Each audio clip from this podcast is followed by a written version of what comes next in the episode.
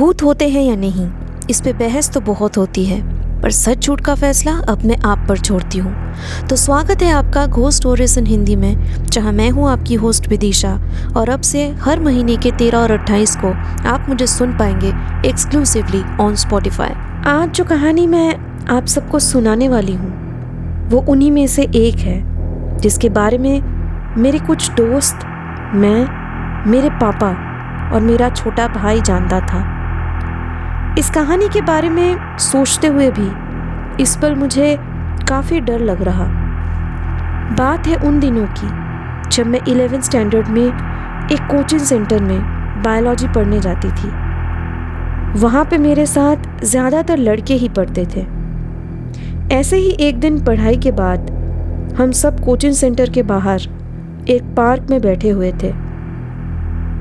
दरअसल उसी coaching centre में हम सबके मेडिकल एग्ज़ाम की प्रिपरेशन भी हुआ करती थी।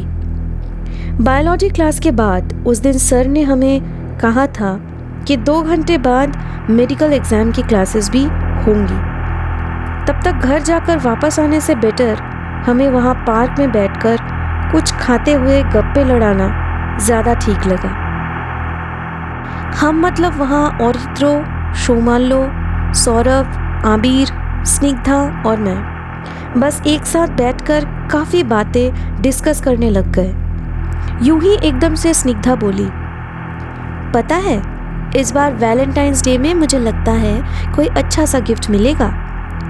फ़ौरन थोड़ा मायूस होकर मैंने कहा, किस्मत अच्छी है तेरी, मुझे तो उस दिन भी माँ गिफ्ट देती है।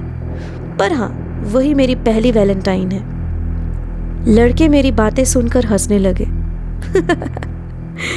और बोला, ए, तू रहने दे रे। तुझे इन प्यार मोहब्बत के बारे में कुछ पता भी नहीं है। बस दिन भर किताबों के अलावा कुछ दिखता भी नहीं तुझे।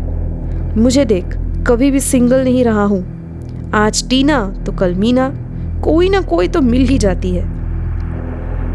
लो भी तभी बोला अच्छा लिसन गाइस मेरे स्कूल में एक लड़की का नंबर सबके जुबा पे भी आजकल सुना है वो नंबर बस रात को एक्टिव होती है। किसी ने एक दिन ब्लैंक कॉल लगाया था मतलब यूँ ही नंबर घुमाया, और उस लड़की ने वो कॉल उठाया था। पूरी रात वो लड़की कॉल पे बात करती है। मैंने यहाँ तक सुना है कि वो बहुत ज़्यादा खूबसूरत है। यार, किसी अनजान लड़की के साथ यूँ इश्क लड़ाने का अलग ही थ्रिल है। है कि नहीं? बताओ तुम लोग। शुमालो की सभी बातें गौर से सुनने के बाद सौरभ और आबिर कुछ ज़्यादा ही एक्साइटेड होकर शोमालो से उस लड़की के बारे में जानने के लिए बेताब से हो गए। मैंने उनको इस बात पे रोकते हुए कहा, अरे, तुम लोग पागल हो गए हो क्या? पता नहीं कौन सी लड़की है और हो भी सकता है कि ये कोई ट्रैप हो। वो बाद में तुमको ब्लैकमेल करे या उसका कोई और मकसद हो। जानते ही कितना हूँ उसके बारे में। मज़ाक तक ठीक है, पर ऐसे किसी भी अनजान लड़की से बात करना सेफ़ नहीं है। पर मेरी बातें जैसे उन्होंने सुनी ही नहीं। शोमालो अचानक से अपना मोबाइल निकालकर सबको एक फ़ोटो दिखाते हुए बोलता है, ये देख, ये है वो लड़की। नाम अपना मोहिनी बताती है। सुना है काफ़ी अमीर भी है, बस कहती है कि वो बहुत अकेली है, कोई दोस्त नहीं है। इसलिए उसे सच्चे दोस्त की तलाश है। पर एक अजीब बात तो है। एक तो इसका नंबर दिन में हमेशा स्विच ऑफ़ रहता है। और दूसरा, ये पूरी रात बातें करती रहती है। कॉल कट करने का नाम भी नहीं लेती। मेरा एक दोस्त कह रहा था कि मोहिनी उसको बोली है कि वो खुद एक दिन उससे मिलने उसके घर के बाहर आएगी। तो सौरभ और आबिर भाई लोग, इस साल तुम लोग भी अपना लक ट्राई ही कर लो। अगर तुम दोनों में से किसी ने मोहिनी का दिल जीत लिया तो तुम्हारा वैलेंटाइंस डे सिंगल वाली तो नहीं गुजरने वाली। ये कहकर ही शोमालो हंसने लगा। औरित्रो स्निग्धा और मैं इस सुझाव से खुश नहीं थे। पर सौरभ और आबिर ने शोमालो की बात मान ली। मैंने कहा एक बार अभी कॉल करके देख, रिंग भी हो सकता है। मे भी तुझे कोई बेवकूफ़ बना रहा हो। मेरी बातें मानकर हम सबने उस नंबर पे एक एक बार अपने मोबाइल से डायल किया। पर वो नंबर कभी आउट ऑफ़ रीच तो कभी स्विच ऑफ़ है, ऐसा ही रिस्पॉन्स आया। वैलेंटाइंस डे आने में थोड़े दिन बाकी थे, इसलिए आबिर और सौरभ ने उसी रात से अपना किस्मत आजमाने की ठान ली। मैं जब घर पे पहुँची तो मुझे इस बात की तब भी चिंता खाए जा रही थी कि ऐसे किसी भी अननोन पर्सन को कॉल करना कहीं खतरा ना साबित हो। पर अगले दो दिन के बाद मुझे पता चला कि वो सब कुछ मेरा वहम था, क्योंकि सच में उस रात आबिर और सौरभ दोनों ने बारी बारी मोहिनी का नंबर ट्राई किया था। पर आबिर का कॉल किसी कारण से नहीं लगा, जबकि सौरभ हम सबको खुश होकर अपना किस्सा बताने लग गया। शोमान लो पता नहीं आज क्यों एबसेंट रह गया, वरना उसको बताते हुए और मज़ा आता यार। सच में क्या लॉटरी लगी है। मोहिनी जब पहली बार कॉल उठाई, तब मैं थोड़ा नर्वस था। मुझे ऐसा लगा कि सच में कहीं विदिशा की बात सही निकली तो मैंने बिना कुछ सोचे समझे उसी पल कॉल काट दिया। पर मेरे कॉल काटने पर वो मुझे फ़ौरन कॉल बैक करती है। क्या प्यारी आवाज़ थी उसकी? कहने लगी, हेलो, क्या अभी अभी आपने मुझे कॉल किया था? मैं कॉल उठाती, इससे पहले ही आपका कॉल कट हो गया। मैं मोहिनी बोल रही हूँ। आपका नाम? मैंने जब अपना नाम बताया और कहा कि मुझे उनका नंबर किसी दोस्त से मिला हुआ है और मैं दरअसल झिझक रहा था कि क्या और कैसे बात शुरू करूँ तो वो खिलखिलाकर हँसी और बोली, इसमें सोचने की क्या बात है? मैं तो दोस्ती करने के लिए तरसती हूँ। सच कहूँ तो सच्चे प्यार की तलाश है मुझे। मेरी दुनिया में मैं बहुत अकेली हूँ। हर रात इसी वक्त पे आप मुझसे बात कर पाओगे और मैं हर रात इसी वक्त के इंतज़ार में होती हूँ कि कब कोई मुझे याद करे और मेरी ओर अपने दोस्ती का हाथ बढ़ाए। इतना कहकर वो शांत हो गई थी।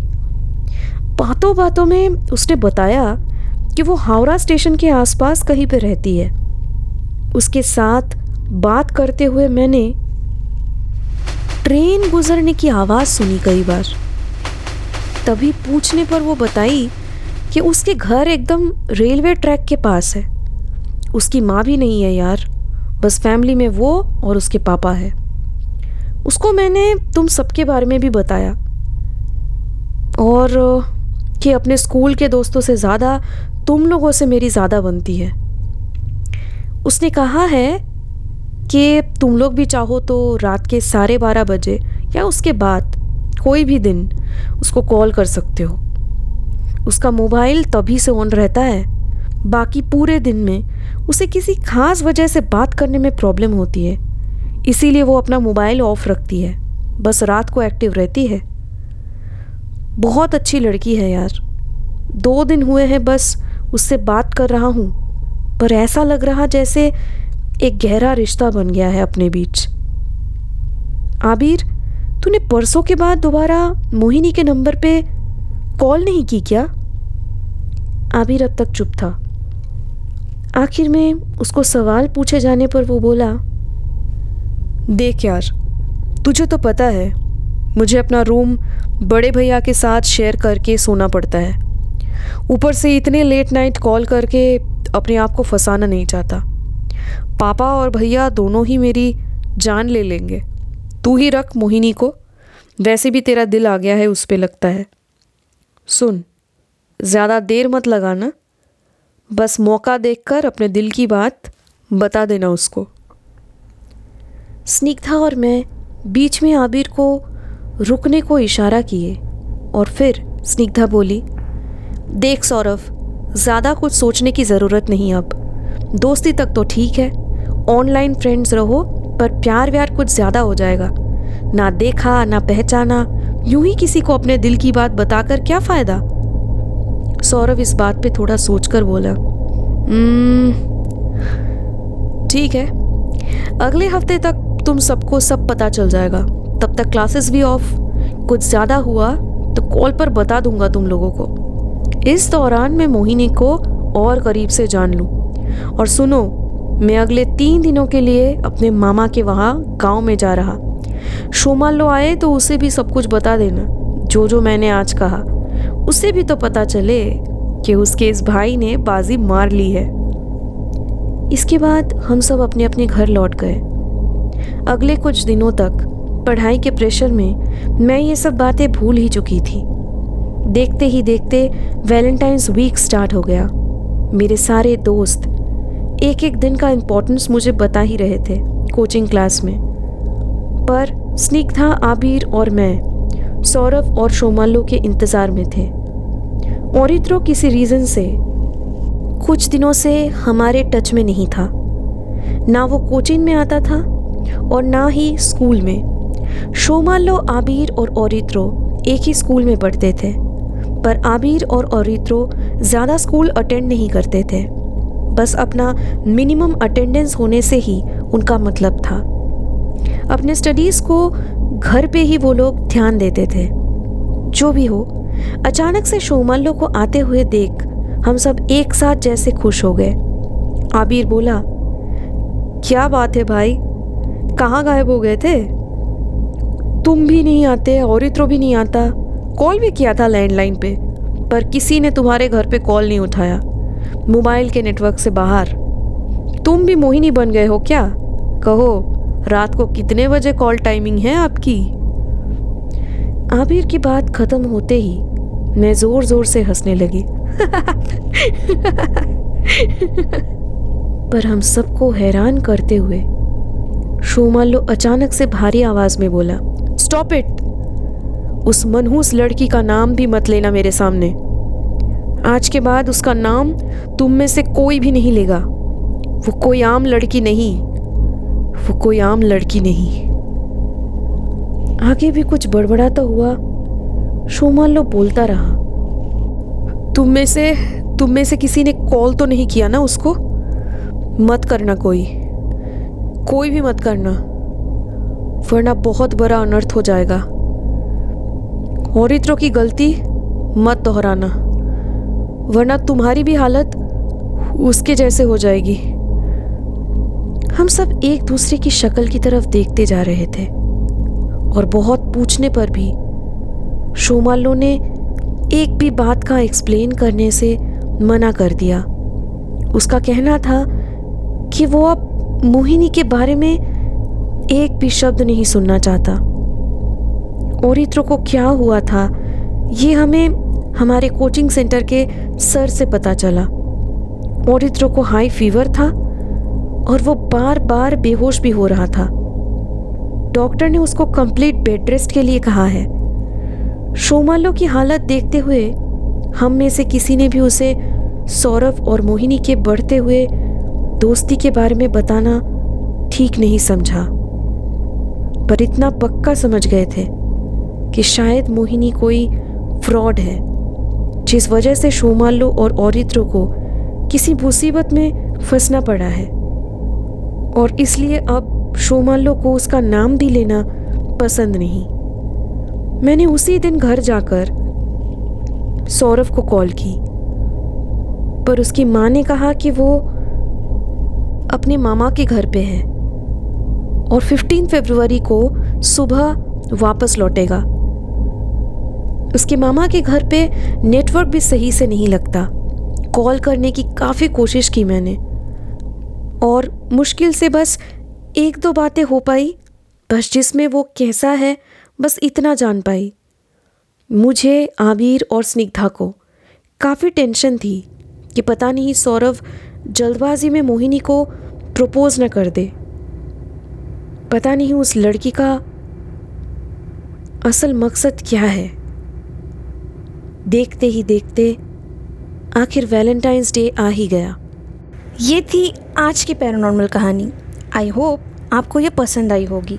आज एक घोस्ट स्टोरीज इन हिंदी को स्पॉटिफाई पे फॉलो करें, जहाँ मैं आपके लिए लाऊँगी ऐसी कहानियाँ जो आपके डर के परिभाषा को बदल के रख देगी।